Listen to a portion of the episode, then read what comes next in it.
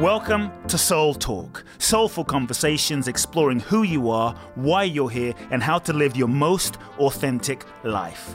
My name is Kute Blackson, nationally best-selling author of You Are the One, transformational teacher, and your host. I invite you to subscribe to the Soul Talk podcast for weekly inspiration from me, where I will share with you some powerful ideas, thoughts, and practical life wisdom to help you live life more fully, freeing yourself from your past, reclaiming your power, and living your true life's purpose. You can also go to www.kuteblackson.com, enter your name and email to download my free two part video training series and learn the ultimate secrets to happiness and fulfillment.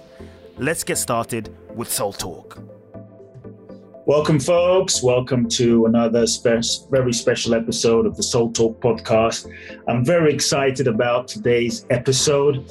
I get to interview someone I have long respected, and uh, I know you, you're going to love this episode. I've been trying to, to get him on for a little while now to Soul Talk, and we finally made it happen. So you're in for a treat. Get your pen, your notepads ready, take some good notes. It's going to be a good one. He's written two New York Times best-selling books. You probably know him from The Secret, the amazing John Assaraf. Welcome to Soul Talk. Hey, my friend, great to see you. It's great to great to have you on. I've been looking forward to it very much. I have a whole bunch of questions I want to dive into, but I would love just to kind of set a context for some folks that may not be aware of you or your work yet. Um, just a little context. I love kind of getting a sense of how people got into this field of personal development and inspiring people and the work you're doing now. So I know you built is it five multi-million dollar businesses, and so what what led to the the sort of direction of dedicating your life to writing and teaching and speaking and personal development i'm curious what got you into this into the field. Yeah i think like like many of us uh, my mess did. I, I, created a, um, from the age of around 12 to 17 18 um, i felt very insecure. Didn't feel like i was good enough or smart enough. I didn't do well in school. I failed english and math. I was voted most likely to fail in life by kids in my, you know, high school, and um, just uh, didn't know where I was going. I, I, got involved with a group of kids that did a lot of uh, shoplifting, a lot of breaking and entries, and a lot of drug selling wow. um, when I was 12 to 17. And uh, my life was a mess. My parents were embarrassed, worried for me, and they didn't know how to help me because uh, I was uh, I was a little bit of a, a rebel and a derelict. Uh, I didn't want to listen to anybody, and um, and so I had I was really fortunate that my brother and I were very very close, even though he was nine years older uh, than I was, and he was traveling the world as a tennis pro, playing wow. the circuit. And when he came back, he landed in Toronto, Canada. And I was living in Montreal at the time, and he had called me up and he said, Hey, bro, listen, I know you're getting into trouble. I love you. Uh, there's a guy that I met here that I teach tennis to that's a very successful entrepreneur. He's really into the mindset of success because he keeps talking about the power of your mindset. And he said he uh, is willing to meet you for lunch uh, if you'll come and take the train from Montreal to Toronto and you know spend the weekend with me, meet him for lunch. And I said, sure, I'll, I'll meet him for lunch. Um, I want to see you, bro. So I took the train. And uh, my brother picked me up the train station. We went to lunch with this man. His name was Alan Brown, and very kind, um, healthy-looking man. Looked he looked very successful. No no ostentatiousness to him. Just very successful. Mm. And he started asking me some some questions like, "Why are you doing the things that you're doing?" Mm. Oh, I don't know. He said, "Come on, you must know." Well, I want some money in my pocket. He said, "Well, there's lots of ways to make money. Why are you doing illegal things?" He said, Well, I didn't do well in school. I failed English. I failed math. I left high school grade 11, worked, uh, went to work for in a shipping department making $1.65 an hour. It's not enough for me to move out of my parents' house. I can't afford a car. So, you know, I sell drugs on the side to make more money. Mm. He says, okay, now I understand. So you're using it as a survival skill and as a, a way to fit in so you don't feel insecure. And I said, yeah, yeah, exactly. He says, well, if there was a way for you to not do that, and and really you know build a life you're proud of would you be interested well of course i'd be interested so he said to me he said listen um, what are some of your bigger goals and dreams i said well I'd, I'd like to move out of my parents house i'd like to buy a car i want a better job He says, That's all great, but what are bigger goals and dreams that you had? And I said, uh, I don't have any. I mean, I've never thought past secu- safety and security, basically. I just need this. And so he actually pulled out this document from his briefcase. This is going back a while away. And uh, he said, Do me a favor, like just sit down for 15 minutes and answer these questions. And he gives me this document. And the first question, Kute, was um, At what age do you want to retire? Mm. I'm like, retire. I'm 19. what do you mean retire? um, I just I just thought I'm 19, uh, 45. Put down 45. Second question: How much net worth do you want to have upon retirement? And so I looked at Mr. Brown. I said, "Excuse me, sir. What does net worth mean?" he said, well, you have expenses, you have debt, you have, you know, what's left over is your net worth. So I wrote down $3 million. And anyway, these all these questions, Kute, was what kind of lifestyle do you want to live? Who do you want to help? What kind of legacy do you want? What kind of car do you want? What kind of home do you want? Uh, Etc. And I just I said to him, I can't, I don't know how to answer these questions. He said, you know what, son? Just use your imagination for now. So I just sat there for 15 minutes and I wrote down I want a four bedroom home. I want a Mercedes Benz. I want to travel the world. I want to have an Italian wardrobe. I want to retire my parents. I want, I want, I want, I want, I want. And he read this document. He says, Hey, kid, you know, this is pretty good. This is like a life that you'd be proud of, right? And I said, Yeah, absolutely. And he said, I'm going to ask you one question. And the answer to this one question will determine whether you achieve and have every one of these things that you wrote out. And in the back of my mind, you can imagine, cocky 19 year old, I'm thinking, yeah, sure, one question. And he leans, he leans in, he says, Are you interested in achieving and having all of these things? Or are you committed to having them? What? Am I interested or am I committed and I really didn't know what, what he meant. So I asked him, I said, Mr. Brown, I'm sorry, but what's, what's the difference?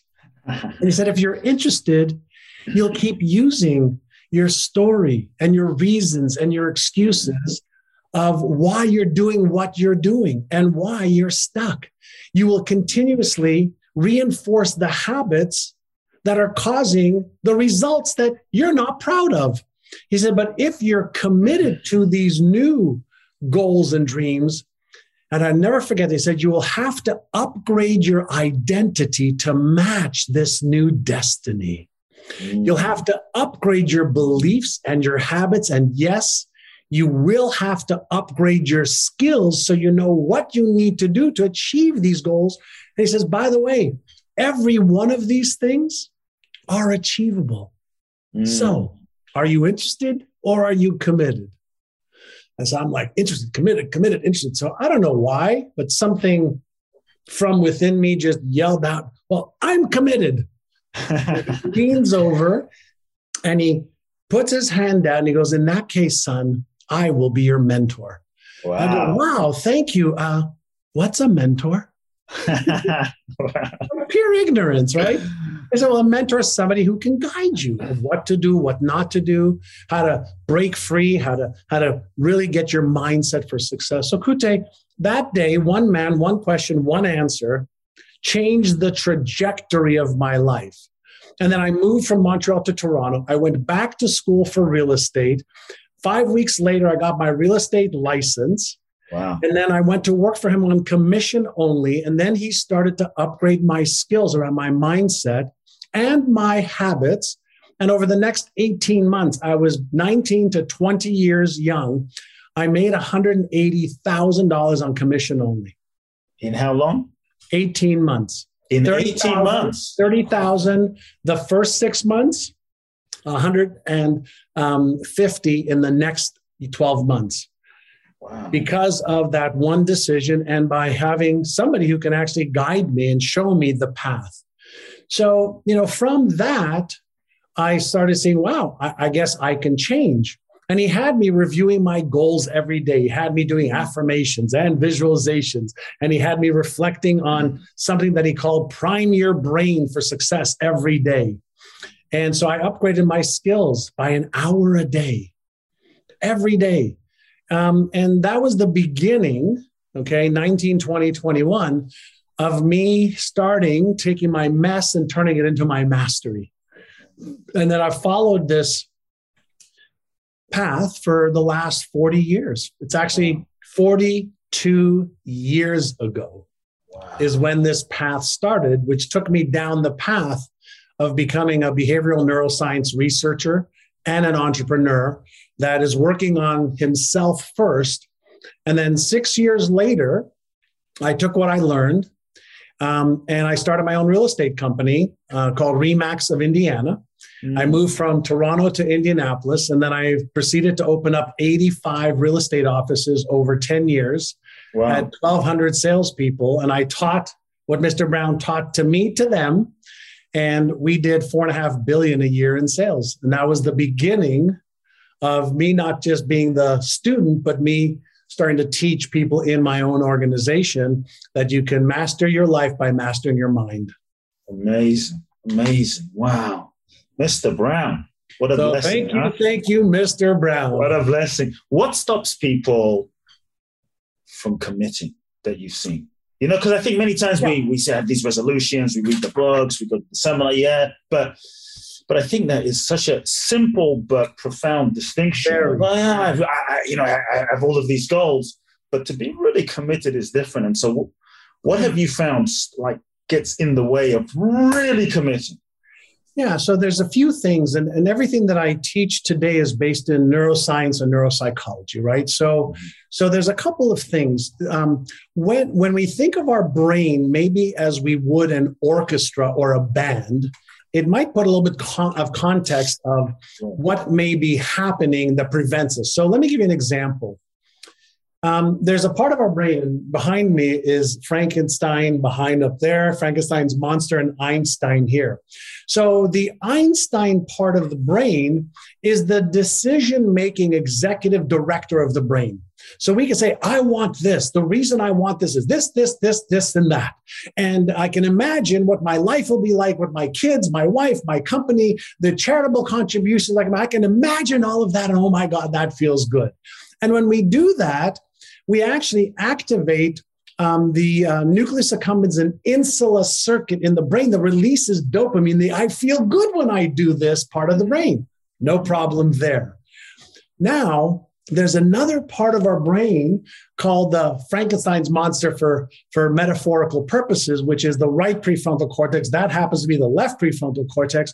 And that part of the brain, as soon as we set these goals, big or small, if we haven't yet achieved them, that part of the brain says, okay, um, what if you fail? Mm.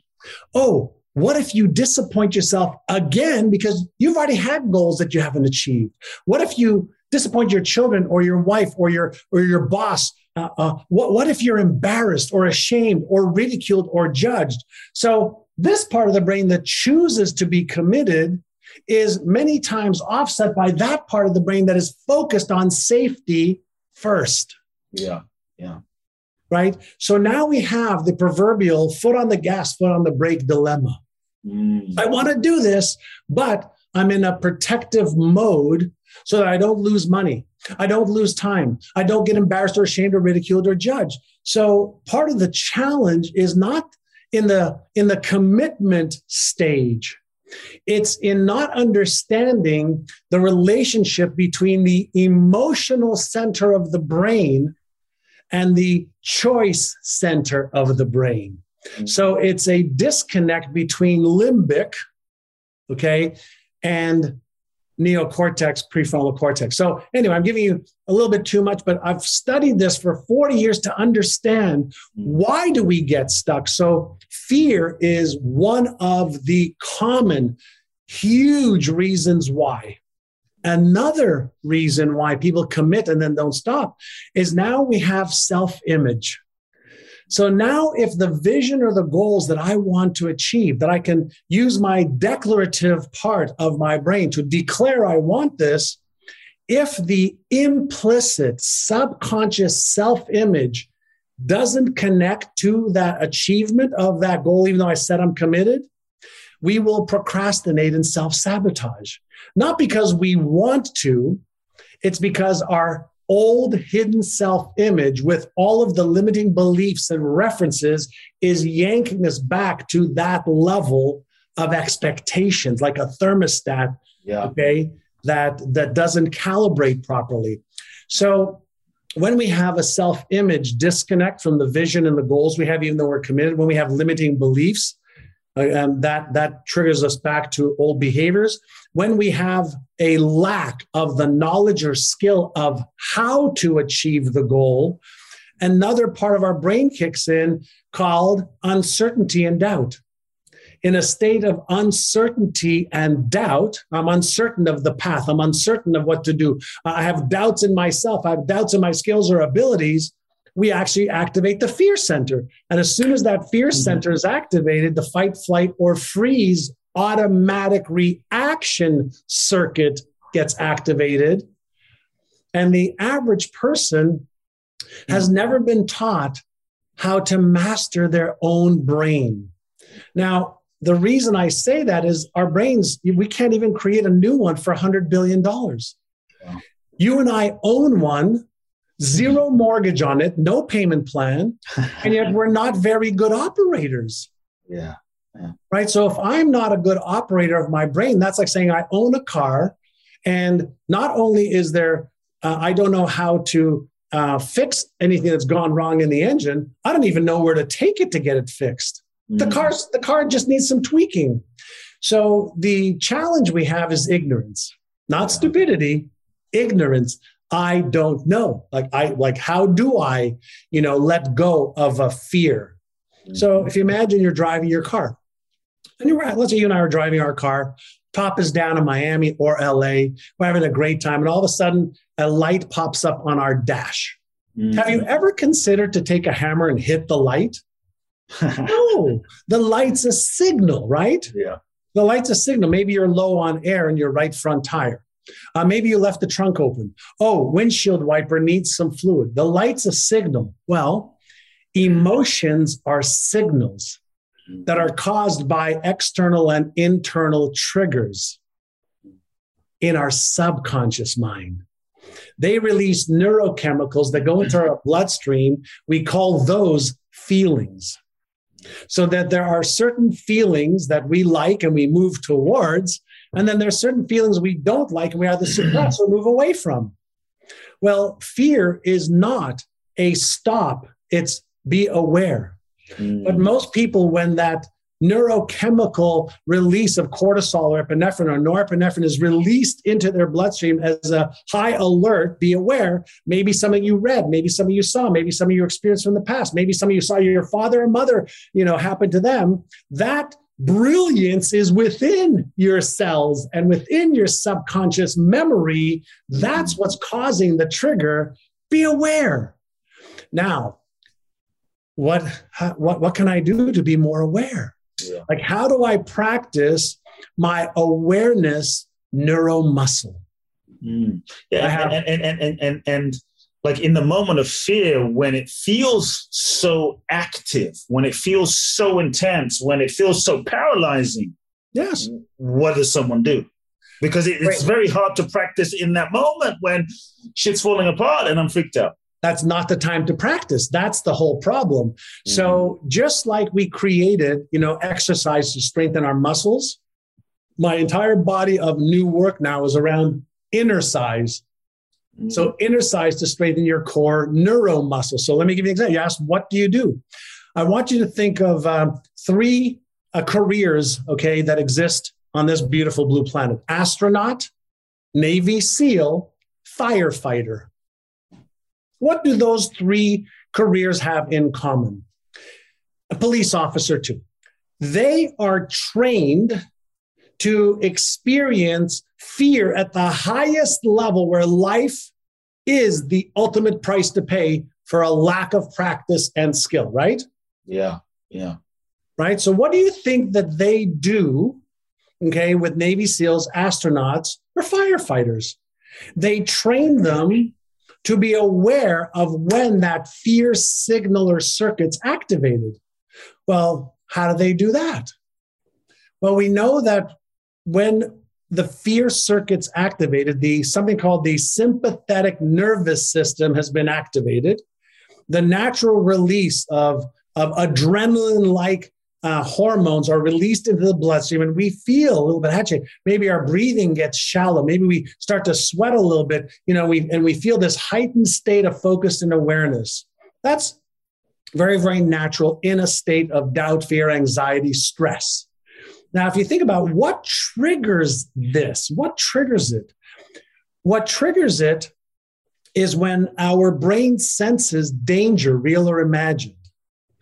So it doesn't matter if you're walking across the room to ask a girl to dance or you're being attacked, okay, in an alley by a mugger. Doesn't make a difference. Once that circuit's activated, it releases the neurochemicals. Now, what if I shared with you that one of the very first things we all need to learn and practice is what I call take six, calm the circuit first.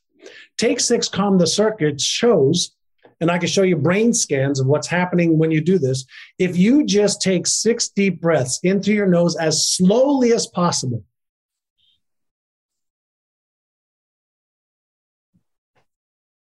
hold for one second or so at the top, two seconds, and then release as if you're blowing out through a straw.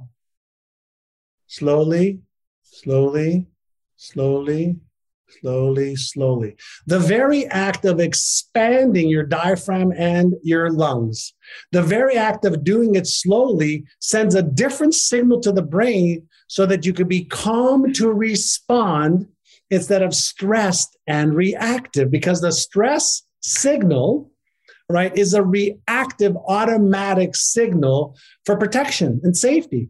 So if I feel doubtful, worried, scared, uncertain, I'm procrastinating, I'm self sabotaging, stop. Take six, calm the circuits, do Innercise number one. Then, in a calm state where you can respond, now you've actually turned off the Frankenstein's mark, um, monster sympathetic nervous system. You've reactivated Einstein, the genius part of your brain mm-hmm. called the left prefrontal cortex. Now I can move to Innercise number two. What's Innercise number two? Well, Innercise number two is called AYA, A I A. And AYA stands for awareness of my thoughts, emotions, feelings, sensations, and behaviors. Awareness. Why awareness? Well, it's in awareness that I actually have choice. It's in reactiveness that I don't. Mm. So I want to be aware of my thoughts, emotions, feelings, sensations, and behaviors in a calm, relaxed state. And then I can say, what's my intention for the next minute or the next five minutes? What's my intention? My intention is to uh, take action. My intention is to follow through and finish this project. My intention is to make those extra three sales calls. My intention is fill in the blank. And then now we have awareness, now we have intention, and now we have action. So now we say, now what's one little small action step I can take towards what I want instead of what I don't want? Mm. So now who's in control? Now I am in control. So what do Navy SEALs, firefighters, and astronauts all learn? They learn how to self regulate thought and emotions first under stress. Mm. Stress, the stress circuit is activated when the current demand exceeds our current capacity.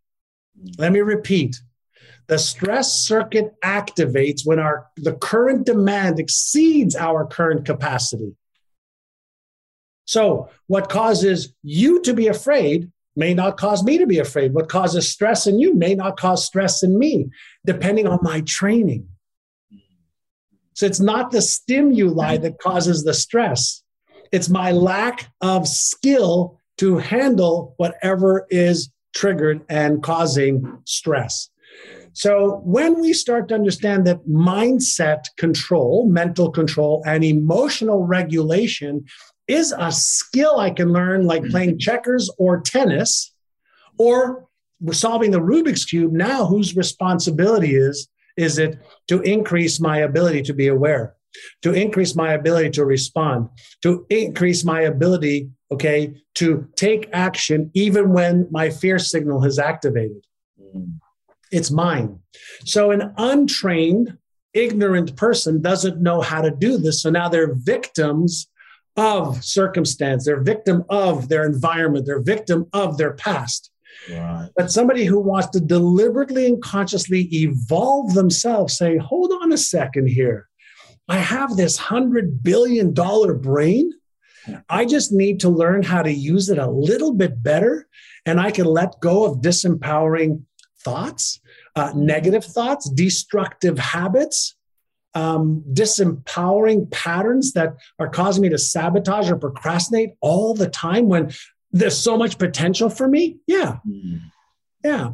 So I started many, many, many years ago to train my brain, right? To train my brain to uh, work for me most of the time versus working against me based on my old patterns. And we now know via the science of neuroplasticity, right? The brain's ability to wire itself to create new patterns. Uh, a belief is nothing more than a reinforced pattern. Hmm. Uh, a habit is nothing more than a series of reinforced patterns and associations that automatically activate because of triggers and cues um, to conserve energy. Now we know we know we have positive ones, negative ones, constructive ones, destructive ones, empowering ones, disempowering ones. But we also know that one of my abilities as a human is to be aware of them and to be in a state of deliberate conscious evolution mm. of myself. So I can not only be the owner of the car, I can learn how to be the mechanic of the car. Right, right. Right. So anyway, so this is this beautiful, is kind of beautiful. Really, I, I, I, really love the uh, the Innercise one and two that you shared. So simple and yet so practical and effective. Yeah. You mentioned self image. Um, I thought that was a very powerful comment you made about self image and goals. And how can someone, or where can someone begin in terms of shifting their self image? Because it can sometimes feel so difficult to of shift course. the self image that we've created for ourselves for so many years. It's been reinforced, it's been conditioned, and it can feel it can feel like a death. And and so yeah. to, to really shift that self image, to upgrade that self image, where do we start and how do we actually do that? Love it. So before I answer that question directly, which I will, the first question I want to ask everyone, and I'm gonna and I'm gonna show you something, right? Is um, when you were born, okay, were you born with a self image embedded into your brain? No. No, maybe some genetic predispositions, but no self image. Were you born with any beliefs? No. Were you born with fear of anything? Were you born of fear of guns? Were you born of fear of terrorists? Were you born, uh, uh, born with fear of a, a, white man or a black man? Were you born with a fear of a knife? Were you born with a fear of an arrow? No, a dog, a snake? No. So ask yourself this question if you and I were born with some genetic predispositions, got that, and some autonomic nervous system patterns to deal with breathing, digesting, you know, eating and eliminating. Um, what is a self image and how did it get in there? Like, what is it? So you're born into your family, regardless of, you know, what the family structure was and um, how your parents, siblings, teachers, friends, uh, school, you know, talked with you and about you and about themselves, what you saw on TV, you know, the good, the bad, the ugly, all of it, you start to formulate, think about an image of yourself. Am I good enough? Am I worthy enough? Am I capable? Am I smart? Am I not? This is hard. This is easy for me. And we start to develop these patterns, these cells of recognition based on the input and the meanings that we learned to give these things. So if like me, for example, you know, every time I flunked and got D's and F's, I got spanked like beatings, right? I thought that I was bad. Right. I wasn't smart. And if I didn't do well in school, I'm not smart enough. And then I get spanked, okay, with my father's belt. Holy shit. Because I didn't do well in school, because I didn't understand the language, that you moved me, okay, from this country to that country. And I was two years behind because they spoke English and French and I spoke Hebrew. I developed an I'm not smart enough self image. Mm. Right. So that at a very young age was not only ingrained in me because my results of my classes said D's F, D's F, D's F. You know, put him in in remedial school, write it over, do it over, do it over, do it over again. He's not smart enough. Put him in vocation school because he'll never amount to much. So those early patterns that were created and reinforced caused a subconscious self image of myself. So on the basketball court, you know, in the swimming pool, on the trampoline, you know, in the track and field, wow, look at how good he is. But then in the classroom, oh my God, he's a dumb jock. Hmm right? So I had, I'm really good here, but I'm really bad here. Now, so the reason I want to share that is I learned how to have a negative self image about myself. And then my environment reinforced it because of societal expectations. Right. Hmm. Right. What if a kid gets a D and that's the best she could do? Why treat her any differently than the kid who gets an A? Mm. Right? But anyway, so yeah. the, the, the thing to think about is you know, part of our self image comes from our childhood and our environment. But let's go now to where what I shared earlier. And I said, okay, but the science of neuroplasticity says that the neurons that fire together wire together. And if you practice firing and wiring those neurons together, practice makes permanent patterns. So here's the question Can I take a sheet of paper and write out a new self image that's not real right now. Mm. Can I say, I am so happy and grateful that I am powerful and worthy and smart enough and good enough? And heck, I can achieve any goal I choose. I can earn this amount. I could, uh, I could experience this. I can have this. I could do this. I could be this. I can give that. And I can write down something that's not real. Right. Now, right.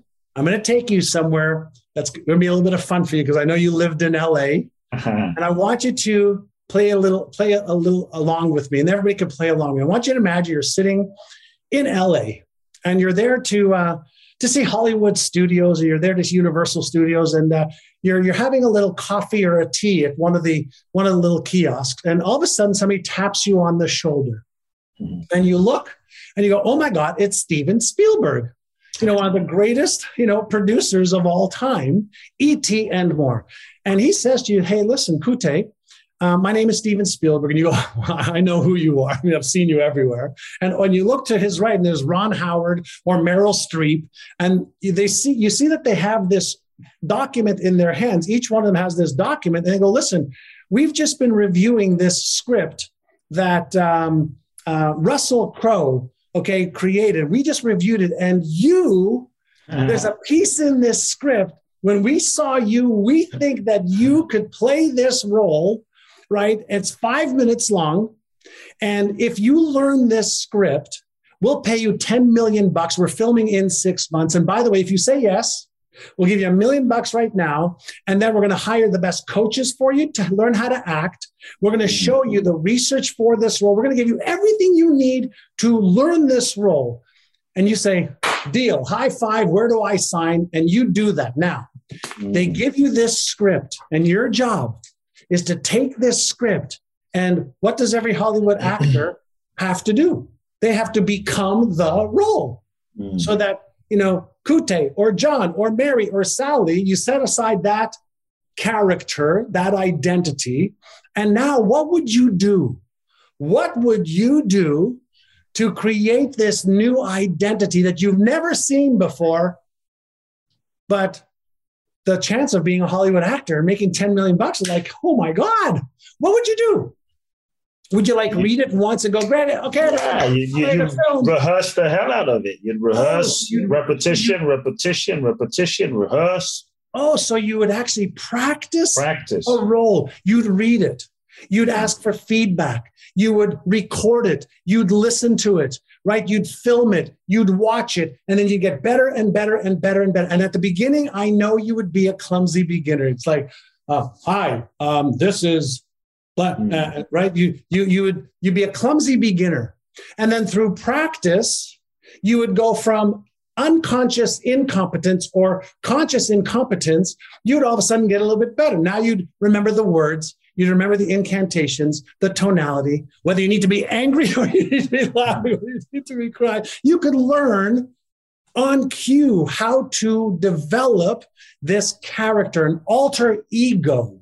Right, right. And then you might practice a little bit over one month, two months, three months, four months, five months, that at a certain point, somebody can tap mm. you on the shoulder and go, Hey, play, play that role for just a moment and boom like that you wouldn't miss a beat the mm-hmm. same way a musician learns a song the same way a kid learns a piano the same way an athlete practices a new play the same way an astronaut learns all the pieces okay of their cockpit with their eyes closed the same way a navy seal knows exactly how to turn off or turn on the air and regulate the same way a firefighter knows where all of her equipment is if she's burning running into a burning building they practice until the patterns become permanent and it becomes part of their identity that they don't have to practice anymore. They just have to reinforce.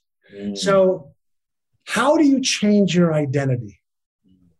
First, you write out your new identity. All of my students write out a new life story with the beliefs, habits, perspectives. They write everything out. And then we show the methodologies like actors learn different methods to take that and not only practice it consciously, but how do I get that into my implicit subconscious part of my brain, which actually drives my perceptions, my emotions, and my behaviors. Now we're playing the game. Before you go on, I just want to just just get a little distinction. Where where is the line between okay, see who I want to be, John. I get who I want to be. I get who I need to be, or who I think I need to be. But there's also so much, um, you know, Instagram, social media conditioning of who we think we need to be, and some of it. So, so sometimes who we think we need to be is not necessarily authentic. And so, Agreed. the question I have is around authenticity, and yes. because just because someone, just because let's say I'm acting a certain way, that doesn't mean it doesn't mean I'm it, and doesn't mean that's authentically my essence. I agree. Yeah. So I, I where, where, where, where, where, I just because I really get everything you're saying, but I just where, where is there a line? Where is the line? What are your thoughts yeah. around that to add to add some context as well? Yeah, I love it, and and, and totally totally agree with you. And and that is first radical honesty, mm. right? Radical honesty about who am I, like, what am I here to do? And how do I authentically be the best version of me? Yeah. So it doesn't really matter what you think of me. It doesn't really matter what she thinks of me. It doesn't really matter what my mother or father or sister or brother think of me. The most important thing for me is for me to think of me the way that's healthy, okay, and authentic and true so that my personas, right? Which is means yeah. mask. Personas is ma- means mask, right? So that all of my masks are integrated with mm-hmm. who you see and how I show up in all situations is unified and united. So I'm not being anything other than the me that I want to be and choose to be based, okay, on my birthright to be authentic. Totally with you on that. Now, there are skills that I need to learn right? There are skills that I need to learn if there's a goal that I want to trade my life for. Right. right. So you asked about commitments. Well, I have lots and lots of goals, and I set goals based on is it worthy of my life? Mm. I want to trade my life for goals that are worthy of life itself. For mm. me, not for you, for mm. me. And so part of the key is you know, what do you really want to trade your life for? Because we're trading our life every day for who we hang around with, what we do, um, and uh, and we we want to be proud, right? We want to be proud of our lives. We want to make sure that our life has purpose and meaning for us. Yeah. right? So a lot of times when we are worried about what do others think of me, the reason that's such a strong frame for a lot of people is because they haven't yet learned how to love themselves and think enough of themselves that it really does. I, I love for you to think nicely of me, but I don't need you to. And so the most important person you have to uh, make sure is happy, authentically happy, is you. Right. And then, you know, if if you're worried or afraid of what will my parents think or what will my sister or brother or my friend or colleague think if I don't do this or say that, um, now we are placing more value in what they think versus what you think. Got it. Got it. That, right. So, so first is is what do you think? You know, what are you prepared to let go of so you could be free? The freedom is in not needing, okay, what others think or say of you. And most of the reason we need that is because a less than optimal self image, self worth, self esteem, and self confidence. Those are all interrelated. So the first thing we go is is to give somebody a, a healthy self-image, self-esteem. I think you're you're familiar with the work that uh, Maxwell Maltz did many years ago. Many years right? ago. Cyber, cyber, uh, cybernetics. cybernetics, and yeah, and he uh, he discovered that um, even after men and women had, let's say, facial reconstruction done, yeah. Many of them didn't see the changes, the physical changes. It was like, why is this happening? Like, how is it that I could change somebody's nose and cheekbones and chin um, and forehead? And they don't see the change. And what they dis- discovered, not just with his work, but from work behind that, is it's not our eyes that see. Mm. Our eyes just allow light in through them, right? We have a, cell, a self image that's part of the cellular makeup in our brain. And so, whenever we um, look to please other people as our methodology to augment our own self image, that's because we don't see a healthy self image in ourselves, either that's capable or worthy of achieving, whether it's the love, the acceptance, or the results that we want. So that's why it all starts with me. That's why it all starts with having a healthy self image of myself first. Yeah, uh, I, I want you to just speak to this question because I know some people might be thinking it. It's, it's almost like I want you to give reassurance to the audience, okay, to those listening in. Can anyone change? Anyone? Yeah. Can anyone, like, I, I want people to, like, can, because some people might be, but I can't, John, I tried and I can't, I've freaking done this and done, and I just, can anyone change? Because there might be some folks that are doubting, like, I'm it's sure. good. It, it's good for Susie and it's good for Koo and it's good, but I think I'm I'm a lost case. Can anyone really change? Yeah, um, and the answer is uh, two parts. Every brain, every brain functionally works the same. Right? So every brain functionally works the same. Now, of course, there are anomalies. There are, you know, mental health illnesses. There are um, uh, issues, you know, at birth. There's, there's yeah. but I'm going to say 99.9% of brains, like 99.9% of cars, right. work the same way, you know? and so functionally, yes. Now, if people have a hard time believing that they can change, the question is this what references and evidence are you leaning on mm-hmm. to come to that conclusion? And so let me give you, uh, I'm going to take you uh, just a little bit down oh. over here. So you obviously have experience, references that are causing certainty that it's easier possible for him, but not for me yeah. or her. So let's get into the world of beliefs. Remember earlier, mm-hmm. I suggested one of the things that holds people back is limiting beliefs. Those are beliefs that limit us. Now, what is our brain consistently doing?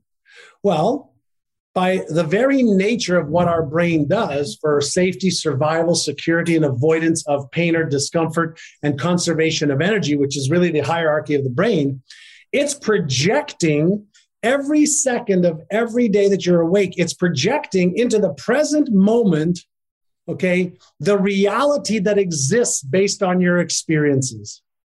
Let me repeat you and I are projecting into the present moment and into the future the reality based on our experiences.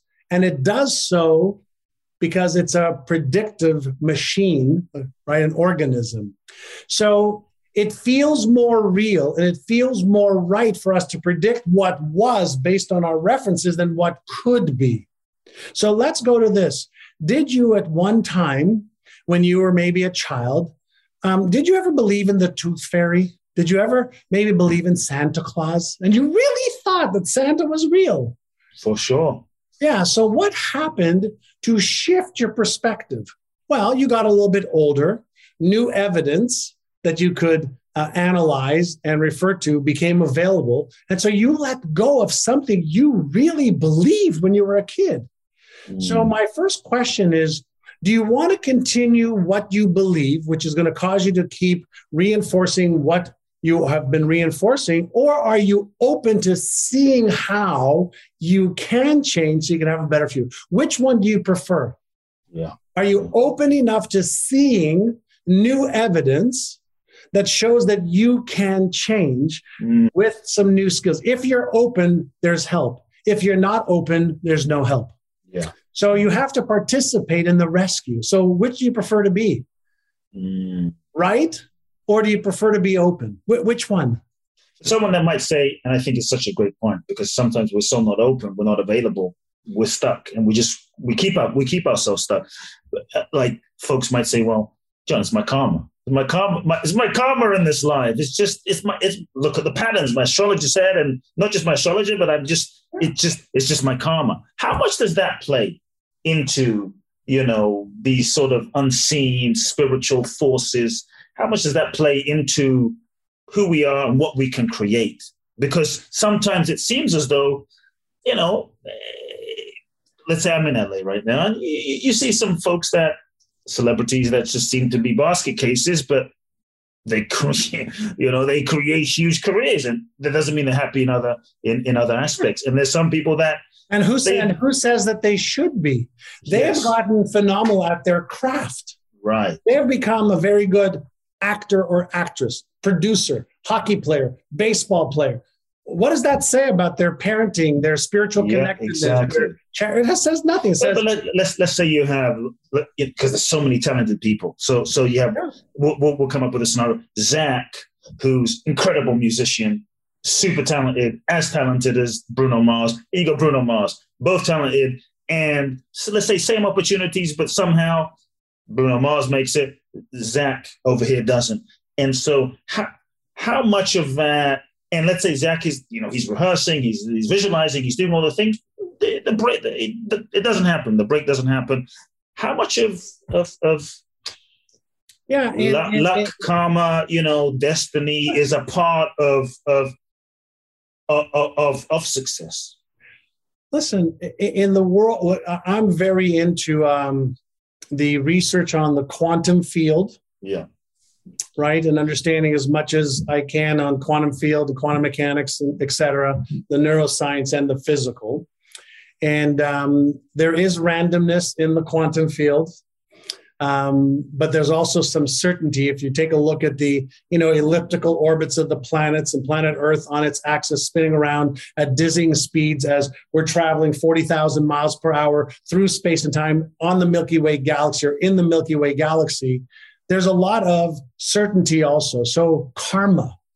Um, the only difference between you and I and a horse and a pig, there's only one difference Okay, right now, as you as you know, there's a man just got a pig's heart, modified pig's heart. Right, just in the last several days, it was all over the news. So the only difference between us and a horse and a pig, do you know what it is? Choice. We can choose left or right, straight or forward, accept or not accept, learn, don't learn, change my belief, don't change my belief. If listen, if we believe that karma is responsible for everything, we don't have choice. Then my choice doesn't matter.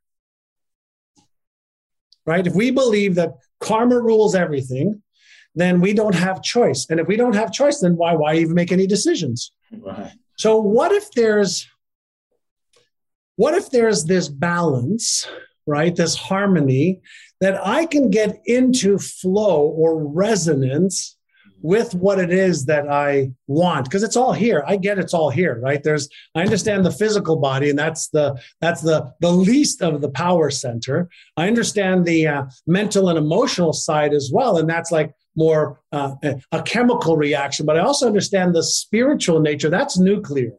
Mm. So, is there a way for me to get aligned between the spiritual side of life, the unseen forces where everything emanates from? Is there a way for me to focus my mental faculties and my emotions, the energy in motion called 100 trillion cells, and get it in resonance in resonance with what's already here. So I would beg to ask Bruno Mars, talented, incredible, right? I saw him in Vegas, blew my mind. Um, um, he's in motion, he's in harmony and in motion. And artist B, who's as talented, there may be a few things that just aren't dialed in. So let's give an example. Um, three or four musicians get together all of them are brilliant on their own. And now they've come together and they just can't get into sync, into coherence. If these brilliant artists aren't in coherence in concert, the music's going to sound like shit. Yep. Right? Now, if you can get these artists in concert, in harmony, in flow, it's like, oh my God, that's unbelievable. So, is it possible that for us humans, there is a spiritual element to what we do, what we want to achieve, do, be, have, give, create, experience. Is it possible there's also an emotional element, a mental element, and a physical element? And mm-hmm. our job as humans is to, and this is a model that I teach called the SEMP model spiritual, emotional, mental, physical. And then we can add F on the end, which is financial, which we'll leave alone for now because that's a byproduct of other things.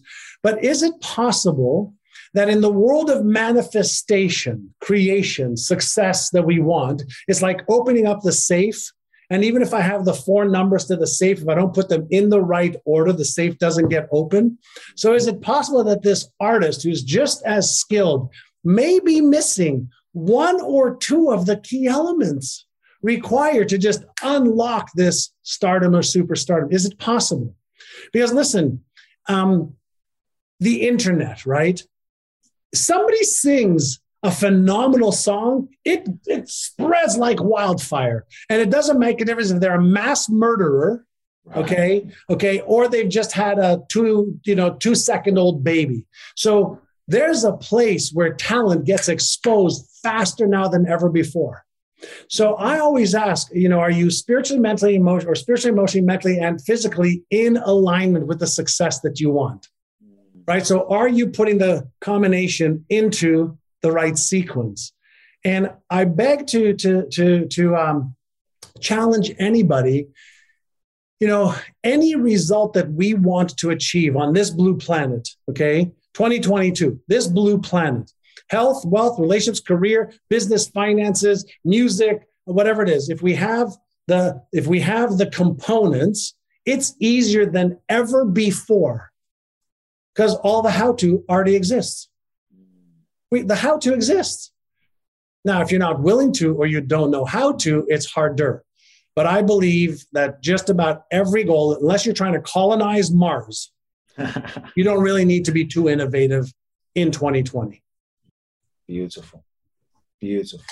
Couple more questions. I, am loving this conversation for many reasons. Um, if someone is stuck in in these mental loops because sometimes we get stuck in these mental loops. You talked about the brute that the breath. Is is there anything else? Let's say, okay, I try the breathing, but the mental loops don't stop. It's like I, I, I just can't stop thinking about, for instance, you know, the last couple of years, um, COVID, pandemic, people feeling uncertain. And let's say someone, they, they just, they're stuck in a fear loop around money, around paying the rent, around how am I going to feed my family. And I'm trying to, but, and I understand it's, but just, I can't stop the loops. And so if someone is stuck in a mental loop, what can they do? The thought pattern. They have to interrupt the pattern consistently. So, so if we understand the very nature of like what are thoughts, mm. right? I'm stuck in this thought, negative, disempowering, destructive thought pattern. Great. So we have things that trigger thoughts, a situation, a fear, doubt, uh, and it triggers this thought.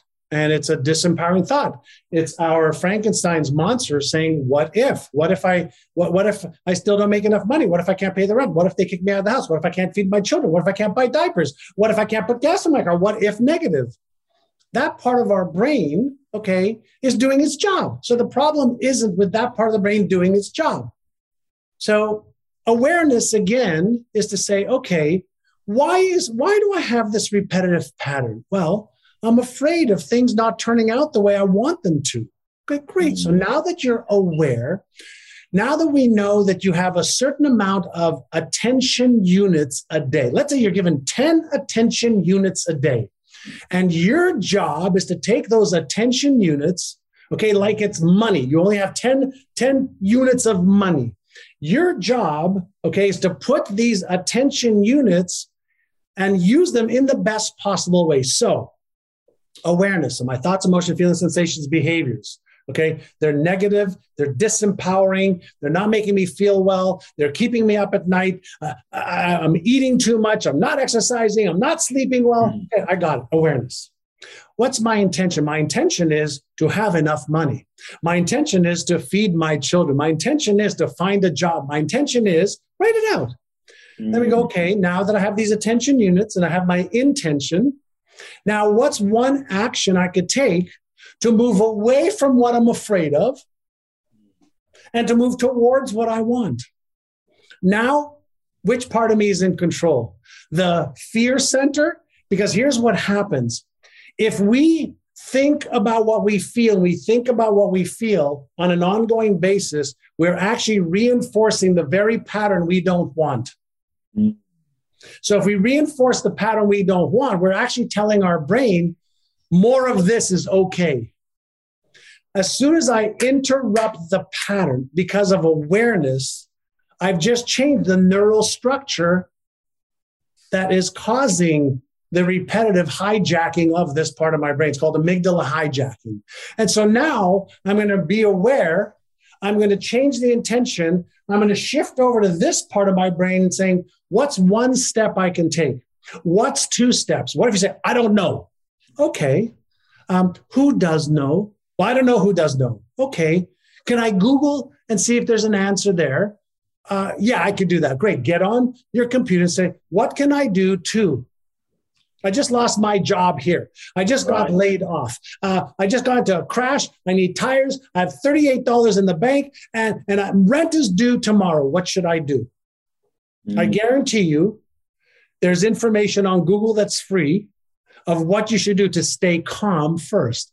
Calm so I can respond. I don't want to react because my reaction, right, guess what I'm going to reinforce? The very fear pattern that I don't want to run my life. Mm.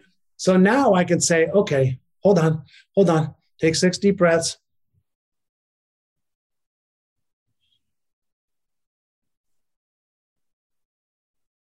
Let me calm down. Okay, calm, calm, calm. How can I respond? Well, maybe I should call my landlord mm-hmm. and explain to her, hey, I know this is not what you want to hear.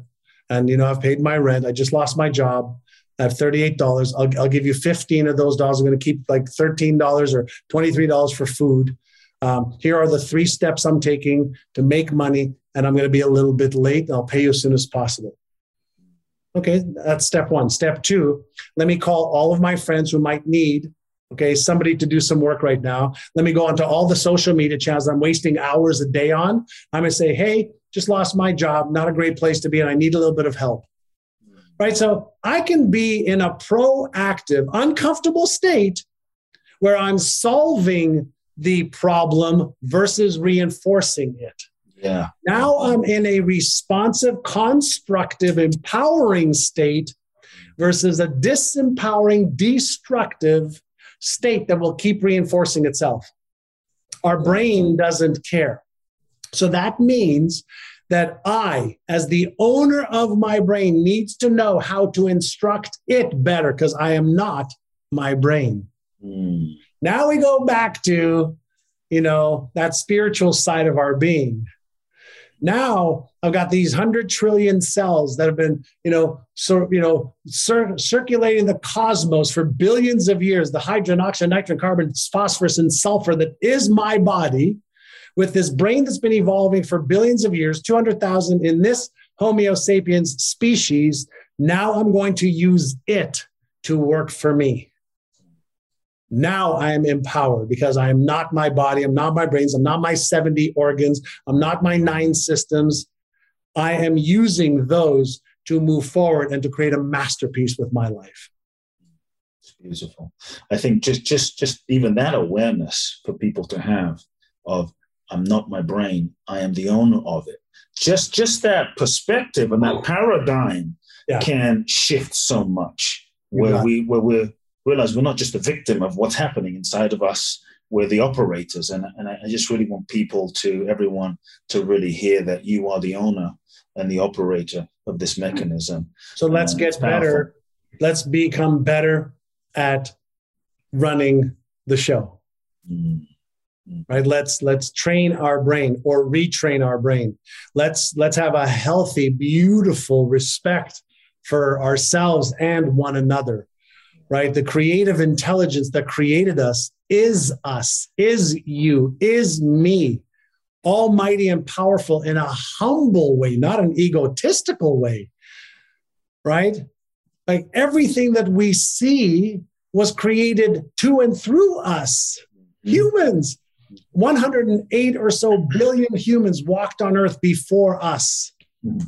We have the intelligence of all of the species mind blown. You think I'm not enough? I can't solve the problem of making an extra thousand or ten thousand dollars that I really, really. Do you know who is saying that or where that's coming from? We have survived, right? The, all the intelligence is within you, and if it's not within you, it's within me, and I gladly share it with you. But let's stop saying I can't. This is hard. I like, you know, just like with all of that intelligence of the cosmos and, you know, generations, we, we, we can't make, figure out how to make an extra couple of thousand dollars with, with, with all of the right. universal intelligence. It's, let's it's, put it in, let's put it into perspective. Yeah. Yeah. Right. So when I, when I focus and I can't, my brain says, okay. Mm-hmm. When I focus on how can I, your brain says, okay. Yes. When you focus on I must, your brain goes, Great, let me show you the way. When you focus on I'll be nice to, your brain says, Okay, we'll be nice to. Right. So let's have a healthy understanding of who we are and what we are. And then let's become better operators of using what we all already have. Amazing. As you look at the world today, John, the world's gone through a lot of changes and obviously the last 18 months, very fast, uh, took, took people by surprise. Um, what excites you in terms of what you see as the opportunity? As a business person, as an entrepreneur, someone who's made millions, when you look at the, the world from that business lens, for those that might be wondering, well, where do I go next? What do I create next? Where are the opportunities? What industry should I go in as a business person? I would love to kind of pick your brain on that. Sure. Things up. Yeah, this is bigger than the industrial revolution, the agricultural revolution, and the technological revolutions combined. Mm. So, what we are discovering with um, uh, artificial intelligence, deep learning machines, um, uh, neuroscience, neuropsychology, uh, biology, uh, and, and what's happening with the unification okay, of, of a variety of different industries and methodologies. Um, this is this is like the um, wild, wild west all over again of opportunity. Mm. Right. So the people that are moving towards understanding whether it's crypto or NFT, uh, NFTs, um, um, there's more money available to raise than there has been in decades uh, out there right now. And uh, virtual reality, augmented reality, mixed reality, the metaverse. I've been studying that for seven years now. Uh, it's just mind-boggling, you know, where where where uh, the, the, the stuff that's happening, the technological advances with latency around, you know, what we see and speed and processing, um, uh, over the next uh, 10, 20 years, um, you and I will be in the same room as holograms. Actually, it's being done right now, where we won't know the difference between what you and I are seeing right now. Our brain won't be able to tell the difference between what we're seeing right now and a holographic representation of you and I. Wow. Okay, and maybe even people watching us right now. Mm. Uh, and so everything is being blended between this uh, physical and non-physical world, real and unreal. Um, you know, I got the Oculus um, goggles um, uh, over the Christmas holidays and a few of the programs, and you put these on, you go, "Oh my God!" Like you're on the holodeck of Star Trek. Wow! You're on the holodeck of Star Trek, and it's so real that you're you're you're like I've been in a like a, a shark tank cage in virtual reality where I think a 20 foot shark is coming to get me and I feel my heart beating and I'm sweating and I know it's not real. There's a part of my brain going, You're in a VR and then there's another part of me going, But why is my heart beating so fast as if it's real? Mm. So those worlds are merging and colliding. So the question is, are you, and this is one of the things I started teaching all of my students early last year when COVID hit mm. was are you going to be an adaptationist or not? Right. Are you going to adapt because it's survival of the fittest, not the smartest? If you're fit and smart, you survive. Um, so, so change is here. And that means we're never going to be able to go back to what was. And there's people, listen, there's people saying, listen, I want to go live in the forest. Okay, that's if that's great for you, good for you. But if you want to take advantage of where it's all going, mm. be curious. Open your mind to where are the the the opportunities that are so bountiful right now, like opportunities that have not existed at this scale for a very very long time. Exciting. Yeah, exciting. super exciting. I love it. I love it. Uh, final question, John you shared a lot today, and I just want to thank you for your generosity and your heart and your wisdom and, and just so much coming through you. Uh, it's been beautiful.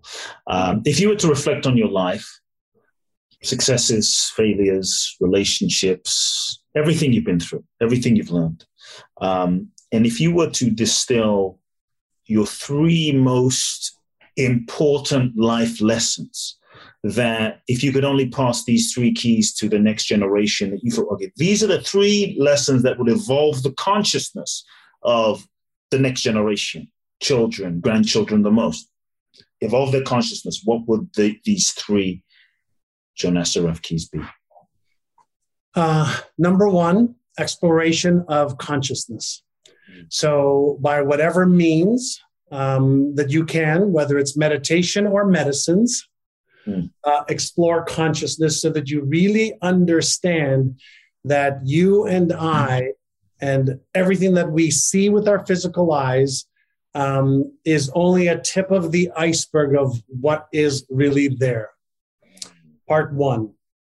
Part two, um, failure is the path forward, uh, which means that we learn not only through knowing what to do, but we learn just as much uh, through our failures and what not to do, because that gives us the visceral understanding and the visceral um, um, uh, knowingness, okay, of um, of paths to take and things um, to do. And then number three is learn how to focus more on what you want and desire to trade your life for what you love than what you do not want. Simple but powerful, you know, especially now we're so focused on what we don't want, you know. it's but, very uh, easy because very easy. Yeah, we're so used to navigating the world with our physical senses of hear, see, smell, taste, and touch. So I see what's happening, and then and then the media, which is rampant, and social media, which is even more rampant, reinforces right? And the and the very nature of ai and social media keeps reinforcing the very thing that we are paying attention to. And it's very very hard to understand that the more i pay attention to what i don't want the more social media gives us gives what us. i don't want which then reinforces what i don't want. And then we become conditioned to expect it and to predict it mm-hmm. and we mm-hmm. think that's the truth yep. hence go back to explore consciousness and meditation which allows you to see a little bit more of this quantum field that we are in. It's not the quantum field isn't out there. We yes. are in the quantum field. This just happens to be a solid state for this thing called a sentient being called a human. One thing I also love that you said today was what what goals are worthy enough to trade your life for. And I think yeah. that's such a, a powerful consideration when yeah. we think about where am I going to place my attention? What goals am I going to pursue?